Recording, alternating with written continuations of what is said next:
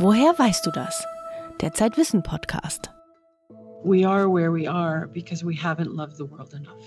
Wir lieben die Welt nicht genug, findet Robin Kimmerer, die amerikanische Botanikprofessorin und Angehörige des indigenen Volkes der Potawatomi, stellt das Verhältnis des globalen Nordens zur Natur radikal in Frage. Dazu gleich mehr. Vorher spreche ich mit dem Mediziner und Journalisten Christian Heinrich über die Frage, wie gesund ist die Ehe? Marie Brandt geht in ihrer Kolumne Mensch Marie ihrer Nase nach und hinterfragt ihren Geruchssinn. Und unser Kolumnist Christoph Drösser sucht die Antwort auf eine Frage, die sich jeder von uns manchmal stellt, denn wenn es passiert, lässt es sich nicht mehr vermeiden. Was das ist? Bleiben Sie dran. Ich bin Hella Kemper aus der Redaktion des Zeitwissen Magazins. Leben Menschen, die verheiratet sind, eigentlich länger als Unverheiratete? Sind sie glücklicher oder depressiver? Sind sie häufiger oder seltener krank? Zu diesen Fragen gibt es sehr viel Forschung und mein Kollege Christian Heinrich hat sich einen Überblick über den aktuellen Stand der Studien verschafft. Er ist für diese Frage der absolute Experte, denn Christian Heinrich ist nicht nur Journalist, sondern auch Mediziner. Und er ist verheiratet. Christian, seit wie vielen Jahren eigentlich? Ich bin jetzt seit fünf Jahren verheiratet. Wir hatten gerade vor ein paar Tagen unseren letzten äh, fünften Hochzeitstag. Ah, und wie fühlst du dich nach fünf Jahren Ehe? Ich fühle mich eigentlich ganz gut. Also es ist vielleicht so ein bisschen das, wie ich mir es vorgestellt habe. Man geht zu zweit durchs Leben, man teilt das Leben. Manchmal kommt es mir vor wie ein doppeltes Leben. Und das fühlt sich richtig gut an. Als Mediziner gefragt, äh, was sagst du da? Ist die Ehe gesünder als das Alleinsein? Also grundsätzlich kann man sagen, wenn man alle Forschungsergebnisse zusammennimmt, und davon gibt es eine ganze Menge, ja, die Ehe ist gesünder als das Alleinsein. Allerdings gibt es da Einschränkungen und das ist ziemlich interessant, vielleicht kommen wir da später noch zu. Zunächst mal zu den Vorteilen der Ehe, die sind richtig umfassend. Da ist einmal die Lebenserwartung natürlich, die ist höher bei Verheirateten. Da gibt es sehr viele Studien dazu mit sehr vielen verschiedenen Betrachtungszeiträumen und Ländern. Ähm, manche Ergebnisse sagen anderthalb Jahre, das sind so die niedrigsten Vorteile. Mhm. Und für Deutschland? Für Deutschland sind es ähm, dreieinhalb Jahre knapp. Und ähm, es gibt aber auch Studien, die sagen, bis zu neun Jahre leben Verheiratete länger als Nicht-Verheiratete. Welche Vorteile hat es noch gesundheitlich? Ja, es gibt verschiedene Erkenntnisse, ähm, wie sich das noch auswirkt. Zum Beispiel heilen Wunden tatsächlich schneller. Wie geht das? Warum? Das versucht man sich so zu erklären, dass man sagt, Verheiratete haben immer ihren Ehepartner dabei, gerade in solchen Situationen, wo sie im Krankenhaus sind, operiert wurden und so weiter. Das entspannt ein bisschen, da schüttet man weniger Stresshormone aus. Und tatsächlich sind Stresshormone, das hat man ja so in den letzten zehn Jahren gesehen oder in den letzten 20 Jahren in der Forschung, Stresshormone haben zahlreiche negative Effekte auf den Körper und darunter eben auch, dass die Wundheilung verlangsamt ist. Und bei ähm, Verheirateten ist dieses Stresshormon, besonders Cortisol, ähm, wird eben weniger ausgeschüttet und deswegen ähm, ist die Wundheilung weniger verzögert. Hm. Gibt es noch andere Effekte auf die Gesundheit? Also Krebs zum Beispiel wird auch früher entdeckt. Die Zufriedenheit insgesamt nimmt zu. Da denken wir jetzt erstmal nicht an die Gesundheit, aber auch das wirkt sich natürlich lindernd auf den Stresslevel äh, aus. Und dass zum Beispiel Krebs früher entdeckt wird, das liegt zum Beispiel ganz einfach daran, dass der Partner eher darauf achtet, dass man auch zu Vorsorgeuntersuchungen geht und dass er auch oft unbewusst natürlich so einen Blick hat, ne? wenn man irgendwie ein, bei der Haut hinten am Rücken was sieht, ach, der ist doch größer geworden, der Leberfleck oder so. Das, ähm, da hat man einfach noch jemand anderen. Das sieht man ja als ähm, Alleinstehender nicht. Ja, aber dafür muss man jetzt ja nicht unbedingt äh, verheiratet sein. Also äh, gibt es auch einen Effekt zu beobachten in, in langjährigen Partnerschaften ohne Trauschein? Das ist tatsächlich ein großes Problem, ähm, das in Studien ordentlich zu messen. Ich meine, wenn man jetzt überlegt, man ist so ein Forscher und sagt, ich will jetzt das messen, dann sagt man, okay, Trauschein, nicht Trauschein, das ist einfach die klarste und einfachste Unterscheidung. Aber es gibt natürlich, wie du sagst, Hella, die langjährige feste Partnerschaft, die kann man ja fast gleichsetzen mit der Ehe, könnte man meinen. Mhm. Es gibt ein paar Studien tatsächlich, wo man sagt, wo man die Leute vorher gefragt hat und gesagt hat, haben sie eine langjährige Partnerschaft auch? Und dann nochmal in drei Gruppen unterteilt hat. Also Alleinstehende, Leute mit langjähriger Partnerschaft und Verheiratete. Mhm. Und tatsächlich ist bei fast allen dieser Studien auch rausgekommen, dass die Verheirateten gegenüber denjenigen, die in einer langjährigen Partnerschaft leben, doch noch Vorteile haben. Wie lässt sich das erklären? Ich habe eine, äh, mit einer Expertin von der Uni Hamburg darüber gesprochen, Astrid Wonnenberger, und die hat mir das recht einleuchtend erklärt. Verheiratet sein heißt ja auch Sicherheit. Da ist einmal das Finanzielle. Ne? Man hat ähm, das Sorgerecht der Kinder auch. Das wird aufgeteilt. Und natürlich dieses emotionale Gefühl, dass man nicht nur zusammenlebt, sondern sich auch einmal vor Freunden und Verwandten bei einem großen Fest vielleicht oder auch im Grunde vorm Staat, indem man äh, was unterschrieben hat, noch einmal offiziell dazu bekannt hat, wir leben zusammen und wollen das auch in Zukunft machen. Und das scheint wohl eine Menge auszumachen. Das zeigen auch diejenigen Studien eben, die unterscheiden zwischen Verheirateten und nicht Verheirateten in langjährigen Beziehungen. Das kann ich gut nachvollziehen, was du sagst, Christian, aber ist es nicht ein bisschen konservativ, äh, die Perspektive? Das sind nun mal, äh, muss man sagen, vielleicht so eine Art Reste von diesem konservativen Wertesystem, was wir im Grunde ja im 20. und 19. Jahrhundert hatten, die sich bis hierhin gerettet haben. Ich habe auch das Gefühl, das ändert sich in letzter Zeit. Man muss natürlich bedenken, die Beobachtungszeiträume, Lebenserwartung und so weiter, die sind natürlich ähm, meistens im Jahr 2000, 1990, 1980 sowas geschehen, ne? dass man langjährige Studien hatte. Ich könnte mir vorstellen, die langjährigen Partnerschaften, die nähern sich jetzt der Ehe an, aber das ist natürlich nur Spekulation. Hm. Und dann stellt sich ja auch nochmal die berühmte Frage danach, ist es eine Korrelation oder gibt es einen kausalen Zusammenhang zwischen Ehe und Gesundheit? Das ist ähm, eine gute Frage. Das kann man tatsächlich durch die Studie nicht eindeutig beantworten. Die Frage ist natürlich, äh, sind jetzt die Verheirateten, ähm, geht es denen besser, weil sie eher vom Menschentyp so sind, dass sie sagen, ich heirate, ich bin ein bisschen, äh, passe ein bisschen mehr auf mich auf? Oder ist es eher so, dass erst durch das, die Entscheidung zum Heiraten die Gesundheit kommt? Und das kann man tatsächlich nicht messen. Ich könnte mir vorstellen, oder beziehungsweise es gibt auch Spekulationen, dass man sagt, dass da fließen wahrscheinlich beide Aspekte ein bisschen mit ein. Und ähm, wie ist es bei den Geschlechtern? Also profitieren Männer und Frauen gleichermaßen von der Ehe, was die Gesundheit betrifft? Tatsächlich profitieren Männer deutlich mehr als Frauen. Es gibt sogar zwei, drei einzelne Studien, die sagen, bei Frauen verringert sich die Lebenserwartung ein kleines bisschen, oh um 0,5 Jahre oder so. Das ist natürlich Einzelfälle. Also bei den meisten Studien steigt sie auch bei Frauen.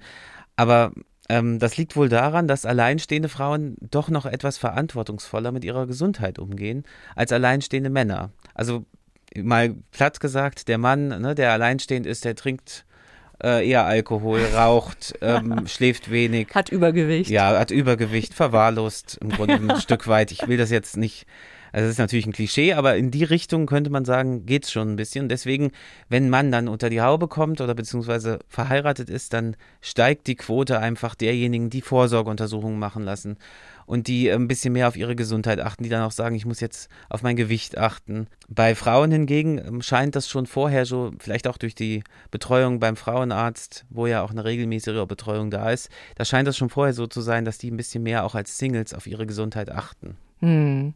Du hast am Anfang gesagt, dass es auch Nachteile für die Gesundheit geben kann, wenn man verheiratet ist. Welche Nachteile sind das? Also wer sich in die Hände eines anderen begibt, und das tut man ja ein Stück weit in der Ehe, der geht immer auch ein gewisses Risiko ein. Und ähm, dieses Risiko, das kann natürlich auch zum Nachteil werden. Es gibt nämlich zwei Gruppen von Menschen, denen es tatsächlich schlechter geht als Alleinstehenden und beide haben mit der Ehe zu tun. Das sind einmal diejenigen, die in einer unglücklichen Ehe leben. Da gibt es auch Studien, wo man die Leute befragt hat, wie zufrieden sind sie mit ihrer Ehe. Und da sind diejenigen, die in einer unglücklichen Ehe leben, benachteiligt gegenüber Alleinstehenden. Und dann sind es diejenigen, die sich vor kurzem haben scheiden lassen. Da gibt es auch enorme Gesundheitsnachteile. Das mit dem vor kurzem habe ich extra gesagt, weil es tatsächlich sich nach drei bis sechs Jahren meistens annähert wieder an den Vorlevel oder an den Single-Level. Aber erstmal sind die in so einer Art Tief. Das heißt, die, die, die Trennung verursacht den schlechteren gesundheitlichen Zustand. Genau, so kann man es sagen. Mhm. Und insgesamt reden wir ja ohnehin hier von Durchschnittswerten. Ja, das ist enorm wichtig zu sagen. Ich erzähle jetzt hier, wenn man heiratet, dann passiert, äh, dann nimmt die Lebenserwartung zu, solche Sachen. Das ist natürlich alles Durchschnitt. Das sind alles Studien und das gemittelt. So ist es eben in der Wissenschaft. Die Wahrscheinlichkeit nimmt leicht zu, das kann man sagen, dass man vielleicht ein bisschen länger lebt, ja, wenn man in einer glücklichen Ehe ist, aber. Und wenn man ein Mann ist? Und wenn man ein Mann ist, besonders, genau. Ähm, aber es gibt natürlich auch Geschiedene, die wunderbar damit klarkommen und an ihrer gescheiterten Ehe vielleicht sogar enorm gereift sind und im Nachhinein äh, noch fitter sind. Oder es gibt auch Verheiratete, die vielleicht nicht unglücklich sind, aber auch nicht wirklich glücklich und ähm, trotzdem ja einfach mit diesem Status zufrieden sind. Hm. Das heißt, zusammen glücklich zu sein ist eigentlich die gesündeste Lebensweise.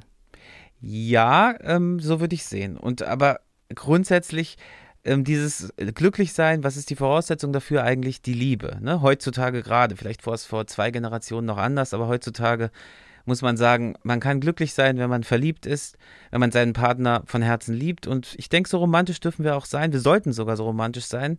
Ähm, und das ist auch ein schöner und wahrer ähm, Schluss einfach nach so vielen Studien. Ja, das klingt hoffnungsvoll. Lieber Christian, vielen Dank für das Gespräch und dass du dich in die Studien vertieft hast, was die Gesundheit in der Ehe angeht. Auf Zeit Online finden Sie den vollständigen Artikel von Christian Heinrich zum Gesundheitseffekt der Ehe. Den Link zum Artikel stellen wir in die Shownotes dieses Podcasts.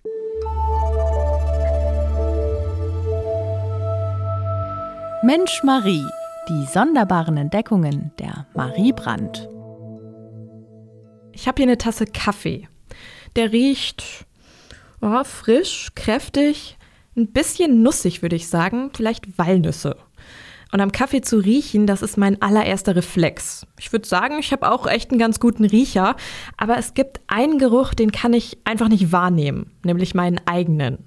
Besuche ich meine Freunde und Freundinnen, dann rieche ich sofort verschiedene Aromen, die ganz charakteristisch für sie sind.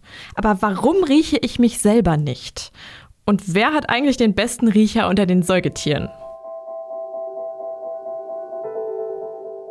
Wir riechen mit etwa 10 Millionen Geruchssinneszellen. Jede dieser Sinneszellen verwendet Duftrezeptoren. Davon haben wir rund 400 Stück und die helfen uns dabei, Ordnung ins Duftchaos zu bringen.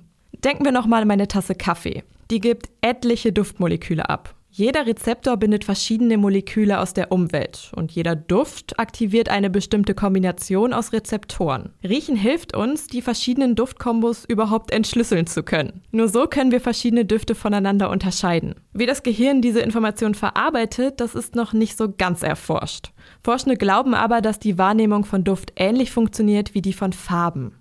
Unser Gehirn sieht nämlich mit lichtempfindlichen Zellen in unseren Augen. Und so wie Duftmoleküle die Geruchssinneszellen dazu bringen, ein Signal an das Riechchen zu senden, aktiviert Licht die Sinneszellen in unseren Augen. Was sonst noch so beim Riechen passiert, darüber rätseln Forschende noch. Eins ist aber sicher, Düfte helfen uns beim Erinnern. Viele kennen sicher die Geschichte von Marcel Proust, der Autor, dessen Romanfigur beim Geruch frisch gebackener Madeleines zurück in seine Kindheit katapultiert wurde. Gerüche können uns so richtig emotional werden lassen. Wenn ich den Duft von Regen auf warmem Asphalt rieche, dann sehne ich mich sofort zurück in Sommerurlaube in der Bretagne. Menschen haben tausende von verschiedenen Genen. Hunde haben weniger, Bienen mehr. Rein rechnerisch sind mehr als 2% unserer Gene sogenannte Duftrezeptor-Gene. Und unsere Gene bestimmen unseren Eigenduft. Es ist ein bisschen wie mit einem Fingerabdruck. Da jeder Mensch unterschiedliche Gene besitzt, hat jeder auch seinen individuellen Geruchssinn und seinen individuellen Eigengeruch. Dass ich den nicht riechen kann, ist typisch menschlich. Unsere Nase ist faul. Heißt, unser Gehirn gewöhnt sich an die Gerüche, die uns ständig umgeben und blendet sie irgendwann einfach aus. Die Nase von Tieren ist viel geschärfter, denn die eignen sich ihr Wissen über die Welt hauptsächlich durch ihre Nase an. Brieftauben zum Beispiel merken sich von klein auf die Düfte ihrer Umgebung. Das lässt sie sogar unbekannte Wege fliegen und fremde Orte kennenlernen. Es braucht nur genug Übung. Wir Menschen können das auch, also riechen üben. Köche und Winzerinnen zum Beispiel schärfen ihren Geruchssinn jeden Tag, weil sie mit so vielen Gerüchen in Kontakt kommen. Und für uns Durchschnittsriecher gibt es sogar Riechtraining mit ätherischen Ölen, um die Nase auf Düfte zu schärfen. Die schlechte Nachricht, genau wie Sehen oder Hören nimmt auch der Geruchssinn mit dem Alter irgendwann ab.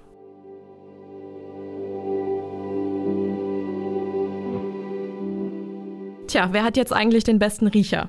Ich als Mensch leider nicht. Hunde? Jein.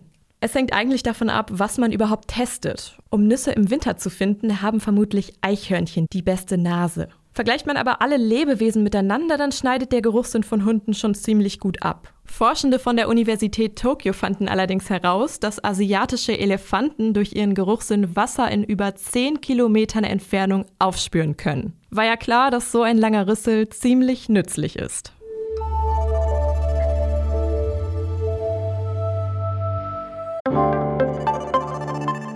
Werbung Du bist gestresst von der Uni, liegst abends oft im Bett und grübelst oder steckst tief in einer Krise? Der Ratgeber Mental Health von Zeit Campus hilft dir, deine Gedanken und Gefühle zu sortieren und Ruhe in stressigen Momenten zu finden. Er enthält Entspannungstechniken, Lernmethoden und Notfallstrategien sowie zahlreiche Interviews mit ExpertInnen und Erfahrungsberichte von Studierenden. Sichere dir jetzt dein gratis E-Paper zum Download unter www.zeit.de/slash mental health. Thank you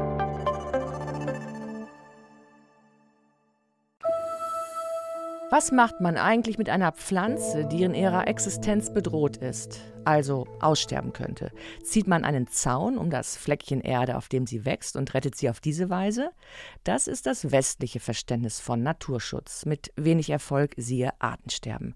Nun gibt es eine amerikanische Botanikprofessorin, eine Wissenschaftlerin, die einen anderen Blick auf die Natur hat. Robin Wall Kimmerer gehört zur Nation der Potawatomi, eines indigenen Volkes Nordamerikas, und meine Kollegen Nils Böing und Andreas Lebert haben mit ihr für Zeitwissen ein langes Interview geführt, in dem sie beschreibt, dass in der Tradition der Potawatomi der Mensch in einem radikal anderen Verhältnis zur Natur stehe.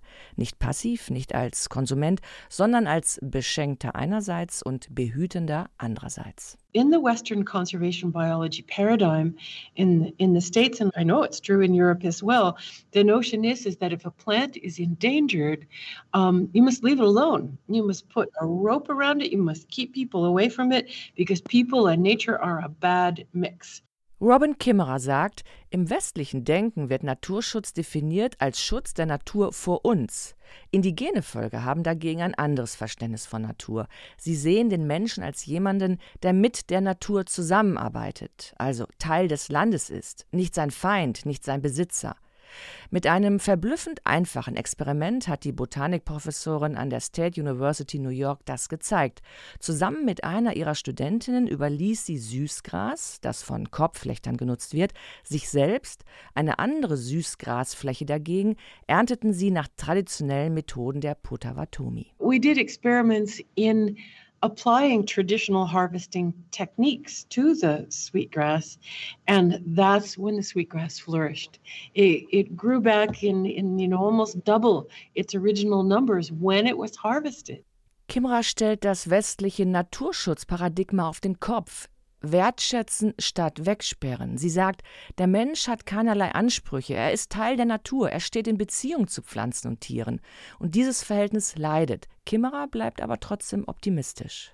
So I do think it can be healed, and part of it comes from this recognition that we can be good for nature. We have been sold this bill of goods from the Western worldview, I think, of and and from capitalism, quite honestly. Bill of Goods, das steht sprichwörtlich für verschaukelt werden. Der Kapitalismus habe uns eingelullt. We're not even called citizens anymore. You know, our governments call us consumers. Um, right? You know, as if humans are only consumers. And in the indigenous worldview, that's that's not true. Human humans are part of the system and we are understood as as givers, as as caretakers.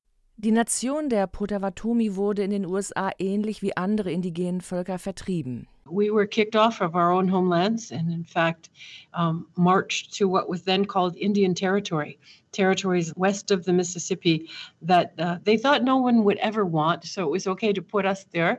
Um, turns out people did want it. Lange Zeit lebten die Nation der Potawatomi in der fruchtbaren Gegend der Great Lakes, der großen Seen. So imagine the losses of, of, of Great Lakes, wet, green, forested prairie landscape to be moved to, to Kansas and the dry, the dry hills of, of that place. Tremendous cultural loss. Statt fruchtbare Prärie also die trockenen Hügel 1000 Kilometer südlich der Seenlandschaft. They tried to remove our, our language from us as well as our, our culture by taking kids, taking kids away from their families and and so-called educating them in um, in the assimilationist movement of the boarding schools. And my grandfather was one of those kids. Ihr Großvater wurde mit neun Jahren in einem Zug weggefahren, in ein Internat. Die Kinder sollten auf diese Weise umgeschult, assimiliert werden.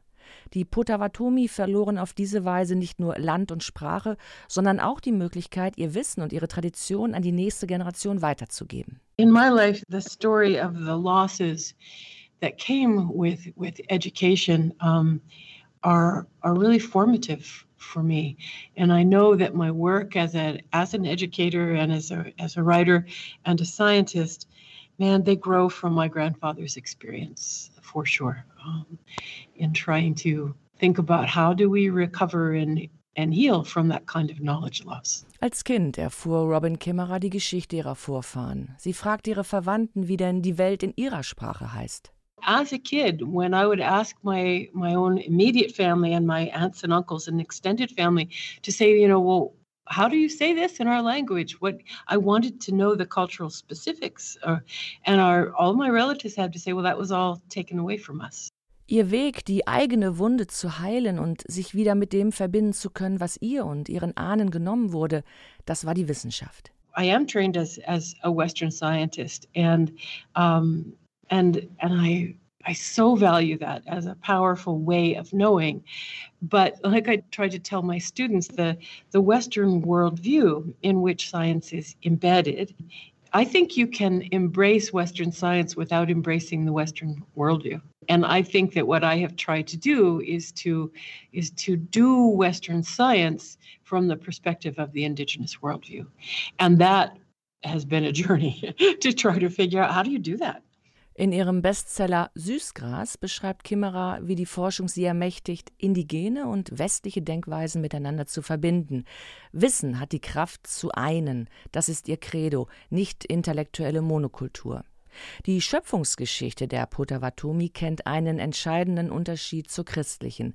Adam und Eva werden aus dem Paradies verbannt. Die aus Kimmeras Kultur stammende Skywoman, also Himmelsfrau, fällt dagegen der Legende nach ins Meer und wird von den Tieren gerettet. What if we look at that story just a little bit differently and say, you know what? I'll bet you she didn't fall. I'll bet you she didn't fall. Um, there's the option that she was pushed.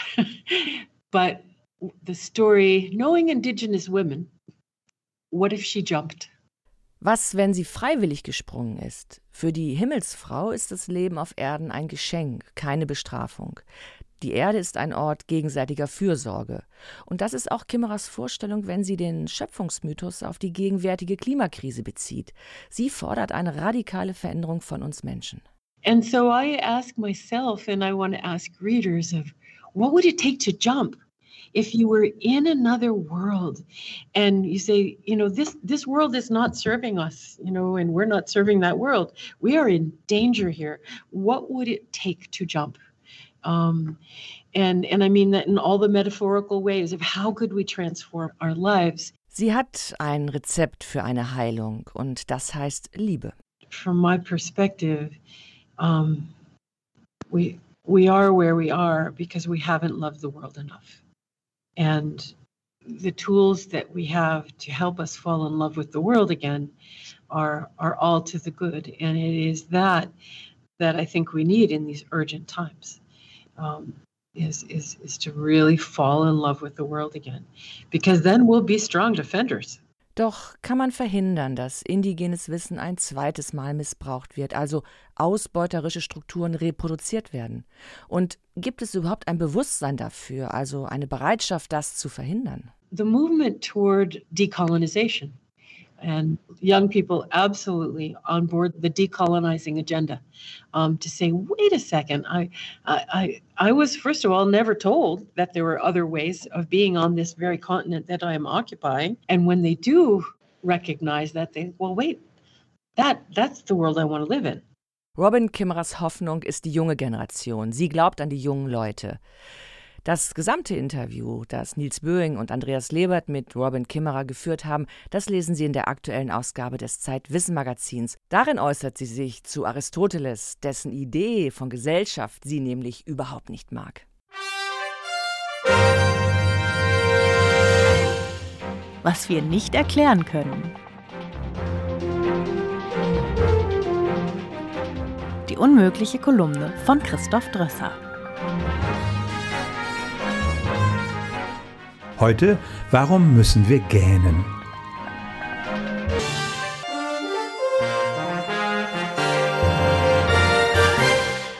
Fast alle Säugetiere gähnen. Konrad Lorenz glaubte noch, dass Vögel und Reptilien nicht gähnen, aber auch bei Straußen und einigen Schlangenarten hat man das Phänomen beobachtet. Es gibt sogar eine Wissenschaft vom Gähnen, die Chasmologie. Die kann allerdings nicht mit besonders vielen Ergebnissen aufwarten. Das Problem. Wie bei allen Verhaltensweisen, die wir bei allen Menschen und bei vielen Tieren beobachten können, fragt sich die Wissenschaft, was hat sich die Evolution dabei gedacht? Wozu ist das Gähnen gut? Immerhin sind wir in den Sekunden, die das Gähnen dauert, verletzlicher. Viele Menschen können dabei nicht richtig hören. Es muss doch einen Nutzen geben. Im Laufe der Zeit sind viele Theorien vorgebracht worden, aber die meisten davon konnten widerlegt werden was wir schon wissen.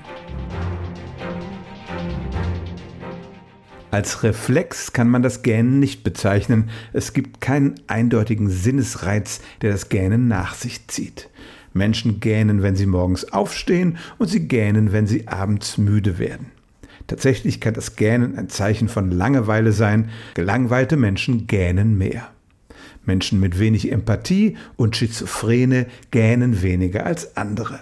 Der Fötus gähnt im Mutterleib ab der elften Schwangerschaftswoche und manche Menschen bekommen beim Gähnen einen Orgasmus. Vor allem aber ist klar bewiesen, Gähnen steckt an. Schon ein Video von gähnenden Menschen kann Gähnen auslösen.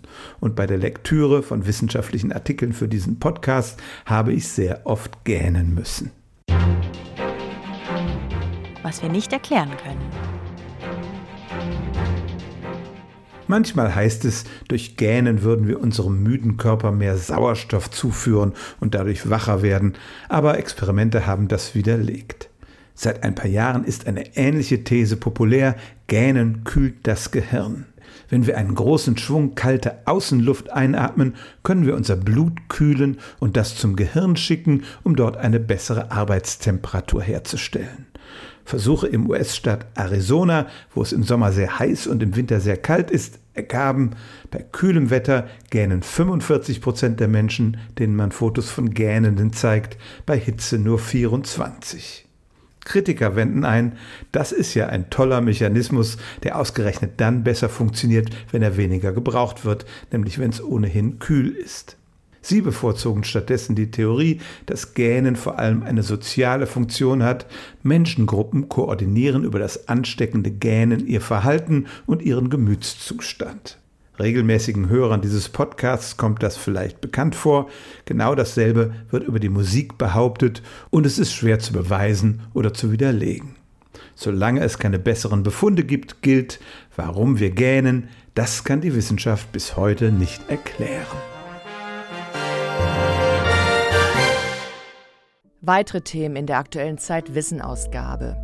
Nachhilfestunden im Großwerden. Der Psychotherapeut Wolfgang Schmidbauer über die Frage, ob man Urvertrauen noch als Erwachsener gewinnen kann. Was man am besten mit seinem Geld macht. Die Wissenschaft der Geldanlage. Neuer Hof, alte Werte. Gibt es eine funktionierende Alternative zur kapitalistischen Landwirtschaft? Vorsicht Sehnsucht, dieses Gefühl ist ein schlafender Riese. Ich bin Hella Kemper, das war der Zeitwissen Podcast. Wir hören uns beim nächsten Mal.